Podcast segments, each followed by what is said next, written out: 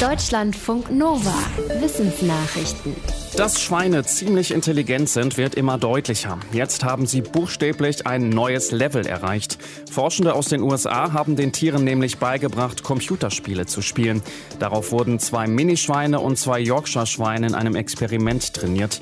Sie sollten einen Joystick mit ihrer Schnauze so bewegen, dass sie den Cursor auf einem Bildschirm zu einem bestimmten Ziel steuerten. Wenn sie die Aufgabe schafften, bekamen sie zur Belohnung Futter. Nach einigen Wochen hatten die Schweine eine bemerkenswerte Erfolgsquote erreicht. Die Forschenden halten das für eine außergewöhnliche Leistung, vor allem weil die Schweine den Bildschirm nicht besonders gut erkennen können und der Versuchsaufbau eigentlich für Tiere mit Daumen gedacht ist, also Affen. Der Versuch zeigt außerdem, dass Schweine sehr ausgeprägte kognitive Fähigkeiten besitzen, weil sie offenbar das Konzept des Computerspiels verstanden haben. Wer trockenen Husten, Fieber oder einen Verlust des Geschmackssinns bemerkt, sollte sich auf Corona testen lassen. Denn diese Symptome gelten aktuell als deutlichste Anzeichen für eine Corona-Infektion. Aber jetzt sind in einer britischen Langzeitstudie mit über 1 Million Testpersonen 4 weitere Symptome identifiziert worden, die auch häufig bei einer Covid-19-Infektion auftreten. Nämlich Schüttelfrost, Appetitverlust, Kopfschmerzen und Muskelschmerzen. Je mehr Symptome ein Patient oder eine Patientin hatte, desto wahrscheinlicher fiel auch der Corona-Test positiv aus. Die Ergebnisse der Studie zeigen, dass die meisten Symptome auch bei einer Infektion mit der britischen Virusvariante ähnlich häufig auftreten. Ausnahme ist der Geschmacksverlust, der inzwischen viel seltener vorkommt. Die Forschenden empfehlen auch bei den neu identifizierten Krankheitszeichen einen Corona-Test.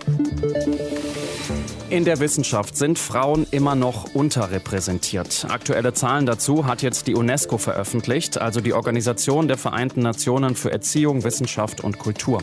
Laut UNESCO stehen reiche westliche Länder im Durchschnitt schlechter da, wenn es um die Gleichberechtigung in der Wissenschaft geht.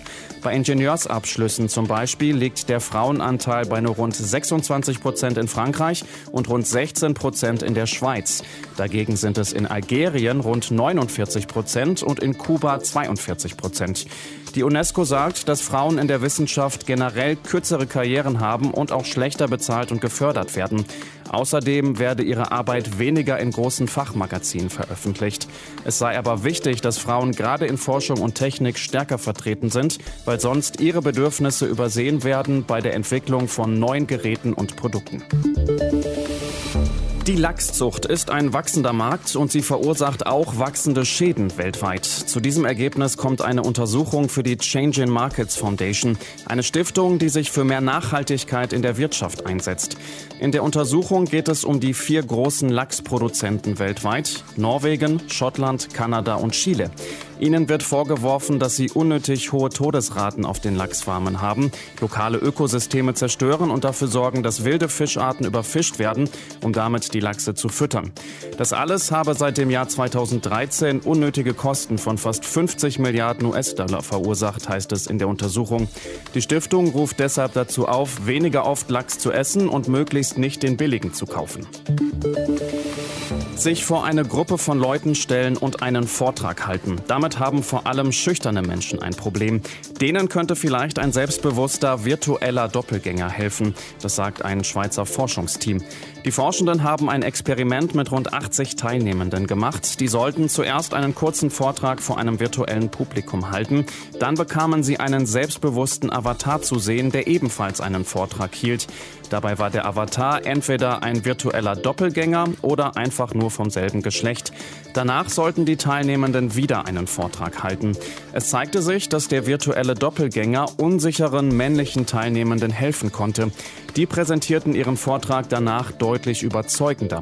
Das liegt laut den Forschenden daran, dass sie durch ihren Doppelgänger-Avatar sehen konnten, was sie an ihrer Performance verbessern könnten. Wenn Katzen und viele andere Tierarten rückwärts irgendwo runterfallen, dann drehen sie sich um die eigene Achse, um auf den Füßen zu landen. Anders ist das bei Libellen. Britische Forschende haben herausgefunden, dass die Insekten einen Rückwärtssalto machen, um wieder eine stabile Lage zu erreichen. Zum Beispiel, wenn sie von einem Windstoß aus der Bahn geworfen werden. Die Forschenden haben die Libellen auf den Rücken gedreht in einen Windkanal fallen lassen und die Reaktion der Insekten mit Hochgeschwindigkeitskameras gefilmt. Ihr Manöver ist aber wohl keine keine aktive Ausgleichsbewegung, sondern die Flügel richten sich automatisch aus und auch die zuständigen Muskeln spannen sich unbewusst an. Das schließen die Forschenden daraus, dass selbst bewusstlose Libellen den Salto vollführten.